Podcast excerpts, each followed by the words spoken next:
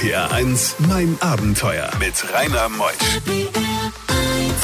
Es ist der 28. Februar, der letzte Sonntag des Monats Februar. Einen wunderschönen guten Morgen. Stefan Schlett ist heute Morgen bei mir. Ein Abenteuer, was seinesgleichen sucht. Er ist über den Pol abgesprungen. Jawohl, ihr habt richtig gehört, über dem Nordpol. Mit dem Fallschirm. Seine ganze Geschichte bis 12. RPR 1. Die beste Musik für Rheinland-Pfalz. RPR 1. Mein Abenteuer mit Rainer Meutsch. Man kann ja schon fast sagen, ein lieber Freund ist in der Genau, Sendung heute Stammgast. Morgen. Ein Stammgast. Es Stammkunde, ist Stammgast. Der Stefan Schlett, aber der Mann, der auch schon im Buch, Guinness Buch der Rekorde stand, hat so viele Abenteuer erlebt. Er hat in seinem Leben so viel bewegt und so viel gemacht. Mit relativ wenig Geld lebt er. Vielleicht für unsere Hörer nochmal, wie viel Geld brauchst du im Monat zum Leben? Ja, 400 bis 500 Euro. Wohnst aber im Haus der Mama. Ja, so kann man das sagen. Also im Elternhaus. Im Elternhaus. Kann, kann man da wirklich mit leben vom 400, 500 so Ähm, es reicht zum Überleben. überleben? Ja, ne? ja. Also einfach, weil, weil mein Umfeld halt ähm, sehr günstig ist. Also dadurch, dass es das Elternhaus ist, auch wenn keine Eltern mehr da sind, ne, äh, kann ich aber dort halt relativ günstig äh, wohnen. Also ich Mhm. habe 220 Euro äh, Mitkosten im Monat aufzubringen. Das ist mein höchster Fixkostensatz. Das habe ich jeden Monat aufzubringen. Mhm. So, und der Rest kann man in gewisser Weise steuern. Ja, also äh, ob das jetzt Telefon ist oder oder oder äh, oder oder Wasser, Gas, Heizung und so weiter oder Lebensmittel, das kann man steuern einigermaßen. Ne? Und so komme ich tatsächlich mit äh, 400 bis 500 Euro äh, Kosten aus. Ne? Du, du siehst auch sehr asketisch aus. Also das heißt, du ähm, isst normal. Ich esse äh, vernünftig, wollen wir es mal so sagen. Also im Grunde genommen ist es eine gesunde Ernährung, aber ich esse die, äh, meine Ernährung esse ich nicht deswegen, weil sie gesund ist, sondern weil sie mir schmeckt. Dass sie gesund ist, äh, ist ein schöner Nebeneffekt. Ne? Sag mal, wie viele Abenteuer hast du eigentlich schon erlebt in deinem jungen Leben? Das habe ich nicht gezählt. Also die, Was waren die ich habe spektakulärsten? keine, ich habe keine, keine Statistik über meine getätigten Reisen gemacht. Und das spektakulärste, das, was man heute, äh, das, das heutige Thema ist eine der spektakulärsten davon. Was waren weitere spektakuläre? die Durchquerung Afrikas, äh, der Besuch der Antarktis mit dem damals äh, südlichsten Marathon der Welt. Aber da bin ich schon mal hier gewesen zu diesem Thema, wenn ich mich recht entsinne. Ja. Äh, Hast du nicht Marathon schon auf jedem Kontinent gelaufen? das auch, äh, das war ja, aber das war eine Affäre, die über über über vier, über eineinhalb Jahrzehnte ging, ne, bis ich das gehabt habe, bis alle sieben Kontinente. Über diese Affäre reden wir gleich nochmal. Ja. RPR 1. Mein Abenteuer. Du sagtest eben, Stefan, du hast eine Aff- Affäre über mehrere Jahrzehnte gehabt. Was war das für eine Affäre? Ja, also ich war der erste Deutsche und auch erst der sechste Mensch auf der Welt, dem es gelungen ist, auf allen Kontinenten, auf allen sieben Kontinenten einen Marathon zu laufen. Und diese Affäre ging in meinem Fall über äh, 16 Jahre. Also 1981 habe ich meinen ersten Marathon gelaufen, damals in Berlin, der erste City-Marathon. Und äh, 1997 gelang mir ein Marathon in der Antarktis. Das war für mich sozusagen der siebte Kontinent und somit hatte ich diese Mission erfüllt. Einen Marathon auf allen sieben Kontinenten. Also Nordamerika, Südamerika, Antarktis, Europa, Afrika, Asien, Australien. Sag mal, bei einem Marathon muss man doch viel atmen. Wie, wie schafft man das denn in der Antarktis, einen 42 Kilometer Lauf zu absolvieren? Das hört sich dramatischer an, als es ist. Wir waren ja im Südsommer in der Antarktis. Also wir sind mit einem, äh, mit einem Expeditionsschiff, äh, ähm, äh, Schiff, einem Eisbrecher, sind wir von Ushuaia über, über, die, ähm, über die Meeresenge in, äh, ins, ins antarktische Halbinsel, in die antarktische Halbinsel gefahren und haben dort äh, auf der Insel King George Island, das ist die größte Insel der Südshetlandinseln, das sind ungefähr ein Dutzend Forschungsstationen von verschiedenen Stationen, äh, von verschiedenen Ländern. Und dort sind wir einen Marathon gelaufen. Und das war, das Wetter war zwar säuisch, es war bewölkt, äh, es hat genieselt, aber die, die Temperaturen haben sich im, im, im 0 Grad äh, und leichten Plus ähm, Grad bewegt. Und äh, das war also gar nicht so dramatisch. Also es war keine so extreme Kälte, äh, wie man sich das jetzt äh, im, im, Zentrum des antarktischen Festlandes äh, vorstellen äh, würde. Mhm. Ich bekomme gerade auf den Kopfhörer von meinem Techniker, meinem Tontechniker ähm, Ingo Koch die Frage gestellt, was das Wort säuisch, wo das herkommt. Äh, ich glaube, das ist, ist, ein, ist ein bayerischer Ausspruch. Du kommst aus Aschaffenburg, ja? Richtig, und das ist der letzte Schwanz des bayerischen Löwens auch mehr dazu, weil das direkt an der Grenze zu Hessen liegt, also die, die nordwestlichste Ecke von Bayern. Wovon lebst du? Äh, ich bin Minimalist, also äh, ich bin hier in den letzten 15 Jahren überwiegend journalistisch tätig, schreibe also für verschiedene Fachzeitschriften und äh, zum Leben reicht es normalerweise nicht, aber zum Überleben hat es mir immer gereicht und das reicht, das reicht mir. Bei diesen Geschichten hält die Welt den Atem an. RBR1, mein Abenteuer mit Rainer Meutsch. Stefan Schlett, heute Morgen aus Aschaffenburg angereist. Er ist ein ähm, toller Typ. Er hat mehrere Marathon schon erfolgreich bewältigt. Wie viel hast du gelaufen? Weißt du das eigentlich? Äh, ja, 720 insgesamt. Und das sind nicht nur Marathons, also in dieser Statistik sind alle Läufe über die Marathondistanz oder länger drin, also auch Ultraläufe.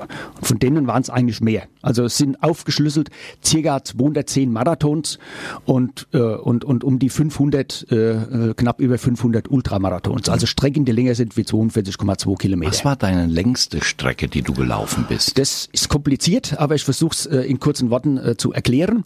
Die längste Non-Stop-Strecke, die ich jemals gelaufen bin, waren äh, 2091,7 Kilometer. Das war ein Rennen, das ging über 18 Tage ähm, in einem Park, im Flashing Meadow Park in New York, auf einer äh, amtlich vermessenen Ein-Meilen-Runde. Und die bin ich 1300 Mal rumgelaufen in, in, äh, in 17 Tagen äh, 23 Stunden und 46 Minuten. Das war die längste Non-Stop-Strecke. Dann müssen wir das auseinanderhalten. Die längste Strecke, die ich jemals gelaufen bin, die ging von Lissabon nach Moskau. Das war allerdings ein Etappenrennen. 5049 Kilometer in 64 Tagesetappen. Da muss ich nochmal teilen. Das sind ja etwa 70, 80 pro Tag. Richtig, das war also ein knapper Doppelmarathon pro Tag und das jeden Tag ohne Ruhetag. Entweder man war morgens um 6 Uhr in der Früh am Start oder man war draußen aus dem Rennen. Das ist eigentlich die, die größere Herausforderung. Über so lange Zeit, also zwei Monate, immer wieder jeden Tag noch diese Belastung am nächsten Morgen wieder am Start zu stehen. Wie viele Ruhetage innerhalb dieser knapp 60 Es gab Tage? keinen Ruhetag. 64 Jeden Tage, Tag? 64 Tagesetappen. Ja, das ist ja. Das ist so der Modus von solchen äh, Transkontinentalrennen. Da gibt's keine Ruhetage. Ich weiß noch, wie wir vor Jahren darüber schon berichtet haben. Spektakulär, kann ich da nur sagen. Und allein wenn du ja 700 Marathons gelaufen bist mit den Ultras, dann hast du hier 40.000 Kilometer. Einmal bist du um die Welt gelaufen als Marathonläufer. Also insgesamt in dieser Statistik kommen ungefähr 60.000 Kilometer zusammen, wenn man die alles zusammenrechnet. Da kommt Forrest Gump definitiv nicht mit. RPR1, mein Abenteuer around the world. Die packendsten Stories von fünf Kontinenten. Unser Thema heute der Nordpol. Wir wollen mit Stefan Schlett einen Fallschirmabsprung wagen, denn er ist auch Fallschirmspringer lange gewesen. Was das beim Militär? Hast du es beim Militär? Ich war fünf Jahre Fallschirmjäger bei der Bundeswehr und bin dann auch zivil noch weiter gesprungen und äh, insgesamt war ich 15 Jahre lang. In 15 Jahren habe ich 496 Fallschirmabsprünge gemacht, davon 230 militärische und 266 zivile Absprünge. Mann, Mann, Mann, Mann, Mann. Wie kamst du auf die Idee, am Nordpol abzuspringen? Da kam ich wie die Jungfrau zum Kinde dazu. Also äh, ich, ich bekam eine Einladung zu einem 10 Kilometer Lauf am Nordpol. Äh, von einem amerikanischen äh, Millionär, der jedes Jahr das nördlichste Rennen der Welt organisiert hat. Das war auf Baffin Island ähm, an einer Erzmine am 78. Ähm, am 73. Breitengrad hat er dort einen, einen Marathon und einen Doppelmarathon organisiert.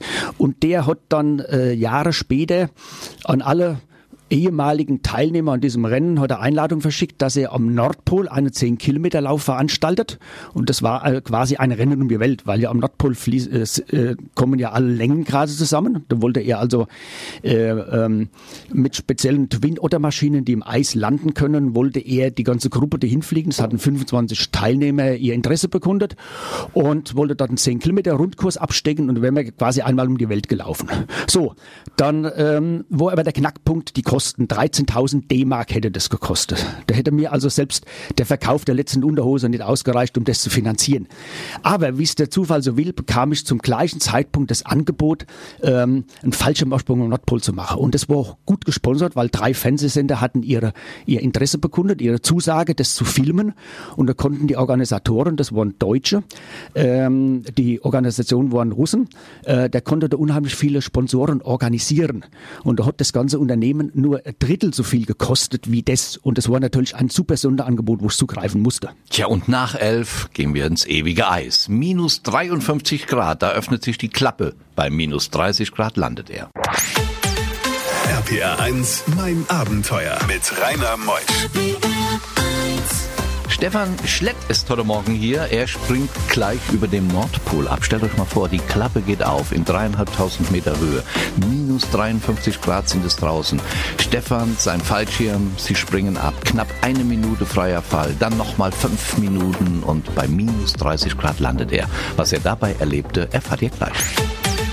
RPR 1. Die beste Musik für Rheinland-Pfalz. RPR 1, mein Abenteuer mit Rainer Meutsch. In der zweiten Stunde ist Stefan Schlett noch bei mir in mein Abenteuer. Stellt euch mal vor, der Mann, er fliegt mit einer Ilyushin hoch zum Nordpol.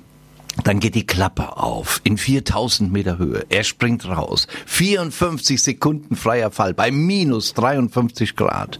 Fünf Minuten schwebt er dann daher, landet am Nordpol bei minus 30 Grad. Was er dabei erlebte, das erfahrt ihr gleich. RPR 1, mein Abenteuer. Stefan ist bei mir der Mann, der zum Nordpol flog, mit ein teils gesponserter Flug. Er ist ja auch journalistisch tätig und dann will er abspringen. Ihr seid ja von Köln nach Russland geflogen und dann ging's Richtung Nordpol? Ja, wir wurden in Köln von einer, von einer äh, russischen Ilyushin Transportmaschine abgeholt, wurden äh, via Moskau ans äh, sibirische Eismeer geflogen. Also das die äh, die Siedlung, diese 6000 äh, ähm, Einwohnersiedlung, äh, die heißt Katanga. Die ist neun, neun Monate des Jahres ist das eingefroren und in den restlichen drei Monaten ist da eine riesige Schiffsfangflotte, die dann ausfährt und quasi quasi äh, den, den den Jahresfang dort einholt. Und ansonsten ist diese Ortschaft äh, eingefroren das ganze Jahr über und es gibt auch keine Straßen dorthin, man kommt da nur mit dem Flieger hin und das war unsere Basis, um, um ein paar äh, Trainingssprünge zu absolvieren bei minus 20 Grad, ein Meter hoher Schnee. In der Zwischenzeit hat ein Vorkommando das, den Nordpol erreicht, hat dort Funkegeräte aufgebaut, Windsack etc., auch, äh, Sicherheitsausrüstung, äh, Notfallausrüstung dorthin gebracht und als dann die Wetterlage äh, perfekt war, wurden wir dann quasi, wir waren standby, wurden wir dann abgerufen und sind dann in drei Stunden mit der gleichen Maschine, dieser Ilyushin, sind wir dann zum Pol geflogen und in 4000 Meter Höhe bei minus 53 Grad abgesprungen. Wie viele Leute wart ihr? Wir waren 80 Fallschirmspringer und ähm, ein Teil davon, äh, das waren ausgewählte Springer, die haben einen 30-Mann-Stand über dem Nordpol gebildet und das war damals ähm, ähm, ein, Weltrekord, das kam auch ins Guinness-Buch der Rekorde als neuer Rekord und die begleitenden Fallschirmspringer, die sind dann äh, beim zweiten Anflug sind die dann hinterher gesprungen. Da wart ihr bei. Da war ich dabei, ja. Was dann passierte, mein lieber Stefan, nach der nächsten Musik erfahren wir es. Bei diesen Geschichten hält die Welt den Atem an. RPR 1, mein Abenteuer mit Rainer Meutsch. Stefan Schlett heute Morgen angereist aus Aschaffenburg. Gibt's eigentlich auch eine Webseite von dir oder einen Channel, YouTube? Wo findet man mehr Informationen über dich? Ich bin nicht so äh, Social Media affin, aber eine Website habe ich, das ist einfach stefanschlett.de. Der Stefan mit F geschrieben Richtig? und Schlett mit Doppel-T. Korrekt. Ganz einfach, der Fallschirmabsprung am Nordpol. So, jetzt seid ihr drei Stunden geflogen. Ihr habt 4000 Meter Höhe erreicht, das sind so etwa 12.000 Fuß. Es ist minus 53 Grad. In der Maschine war es schön warm, gell? Ja. Also das ist so, die Maschine war, ähm, war ausgebaut, da waren also keine Sitze und nichts mehr drin. Wir sind dann quasi auf dem Boden gesessen. Das ist beim Fallschirmspringen auch so üblich. Und dann ging die Heckrampe auf. Und das Interessante war So beim, richtige Klappe. Richtig, genau. Und beim ersten Anflug wurde etwas tiefer, da waren wir nur 2000 Meter hoch. Und jetzt, ähm, das ist kein Witz, wurde ein original gelbes Postauto abgesetzt mit einem Lastenfallschirm. Warum? Die Post war einer der Hauptsponsoren und die haben dort einen Werbe, einen Werbefilm gedreht. Also es ist dieses Postauto mit dem Lastenfallschirm abgeworfen worden. Ein Fallschirmspringer mit einem Postfallschirm ist hinterhergesprungen und nachdem das Auto gelandet war, ist der Fallschirmspringer direkt neben dem Auto gelandet und der Werbespot hat dann ein, so, ungefähr so gelautet, ähm, die Post, wir bringen ihre Sendungen überall hin, wenn es sein muss, auch zum Nordpol. So, dieser Werbespot wurde abgedreht, erster Anflug. Zweiter Anflug war dann in 4000 Meter Höhe, äh, die 30 Fallschirmspringer plus Kameraleute, die das dokumentiert haben, um, um diesen Rekordversuch zu unternehmen, der dann auch erfolgreich war. Und beim dritten Anflug wurde dann äh, der Rest dann rausgeworfen aus dem Flieger. Dann bist du losgesprungen und dann kam dieser 54-Sekunden-Fall. Was geht da in einem vor, wenn man der Erde so auf die Erde zu donnert, bei minus 50 Grad? Äh, ich war also erst mal geflasht. Als ich da runter gucke, diese, diese, diese riesige Eismasse und nichts drumherum, kein Mensch, keine Zivilisation. Also, äh, also das, es war, es war wie, wie, wie in einem Traum, hat sich das angefühlt. Ne? Äh, einfach auf diese riesige Eisfläche dazu zu rauschen und den Höhenmesser natürlich zu kontrollieren, weil in 1000 Meter Höhe muss ich den Fallschirm öffnen, also immer schön kontrollieren, nicht, nicht, nicht zu sehr ablenken lassen. Aber es war einfach was Außergalaktisches, was ich da erlebt habe. RPR1, mein Abenteuer Around the World. Die packendsten Stories von fünf Kontinenten. Stefan hat es eben gesagt, was Außergalaktisches erlebte er bei seinem Fallschirmabsprung aus 4000 Meter Höhe über dem Nordpol bei minus 50 Grad. Er hatte eben gerade wunderbar diese eine Minute erzählt, dem freien Fall. Dann schwebt man und dann kommt ja die Landung. Landet man auf Eis oder im Schnee? Im Schnee. Also so dort ungefähr ja, so, so einen halben Meter Schnee gehabt und das war richtiger Schnee. Also äh, das, das bei minus 30 Grad, also es war ja dann doch schon ein ganzes Stück wärmer bei der Landung als beim Absprung. Bei minus 30 Grad ist es ein richtig schöner, körniger Schnee und jeder, jeder Schritt äh, erzeugt ein ganz, ganz besonderes Geräusch. Das kennt man nicht. Also selbst wenn man im Hochgebirge unterwegs war, ist der, hat der Schnee nicht so Konsistenz. Ne? Und dann ist man einfach erst einmal, äh, genießt man diese Atmosphäre rundherum. Ne? Man freut sich, dass alles geklappt hat, es hat keine Unfälle gegeben, alle, alle Fallschirmspringer sind heil unten angekommen, man packt seinen Schirm zusammen und äh, es wurde ja äh, Notfallausrüstung von jedem Teilnehmer dorthin gebracht. Also für jeden Teilnehmer war ein Schlafsack und eine Daunenjacke, die zieht man sich dann noch über und dann hatten wir acht Stunden Zeit, bis wir mit einem äh, Transporthelikopter, ein Mi-8, diese, dieser sowjetische Transporthelikopter, dann in zwei Fuhren äh, äh, evakuiert worden sind. Und da habe ich dann, also was ich mir schon vorher vorgenommen hatte, äh, einen kleinen Rundkurs äh, markiert und bin dann quasi in einem größeren Kreis einmal rund um den Nordpol gelaufen und habe somit ein Rennen um die Welt gemacht, weil sich dort sämtliche Längengrade treffen. Stefan, Stefan, unglaubliches Erlebnis am, am Nordpol, wo ihr dann da geschlafen habt, wie es dann weiterging. Das erfahren wir gleich. Wir sind am Nordpol. Wir sind mit Stefan Schletter. Er ist abgesprungen aus einer Ilyushin-Maschine, aus einem, äh, von einem Helikopter abgeholt worden. Wo habt ihr denn da geschlafen anschließend am Nordpol? Also die ganze Aktion vom Ausgangspunkt ähm, an der Siedlung am Eismeer, bis wir wieder zurückkommen, kamen, das waren 26 Stunden, da gab es keinen Schlaf. Es war also so, wir wurden äh, in zwei Fuhren, äh, wurden wir mit dem äh, Helikopter in eine 80 Kilometer entfernte Eisstation, eine Forschungsstation geflogen. Ich war bei der, bei der zweiten Fuhre dabei. Die Russen hatten sich ein bisschen verkalkuliert, wir waren zu viele Leute. Aber ähm, die Russen sehen das nicht ganz so eng. Sie haben dann einfach bis zur letzten Person alles rein. Also normalerweise dürfen 30 Leute in diese Maschine rein. Wir waren wahrscheinlich um die 40, 45. Und ich habe dann nur noch auf dem Schoß des äh, Bordmechanikers vorne im Cockpit einen Platz gefunden. Und wir sind dann wir sind dann äh, in 80 Meter Höhe äh, übers Eis geflogen, diese 80 Kilometer. Und ich war der Einzige, der was sehen durfte, weil der Rest war hinten drin ähm, im, im Laderaum und der war abgedunkelt. Also waren alle, alle Scheiben waren abgedunkelt, die haben nichts gesehen. Die sind im Dunkeln gesessen und ich hatte vorne den Galablick.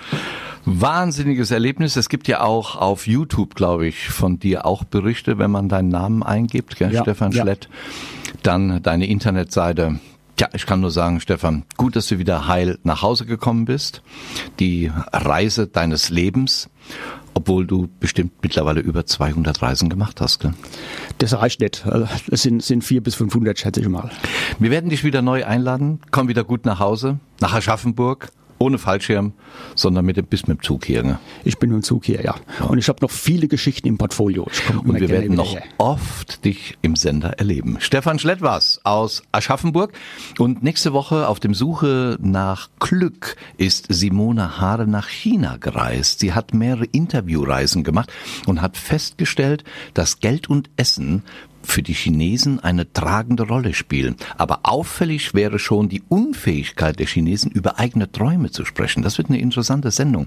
Mit der Simone, sie kommt aus Brühl, ich freue mich auf Sie und ich freue mich auf euch nächsten Sonntag wieder von 10 bis 12. Ich bin der Rainer Meutsch. Tschüss.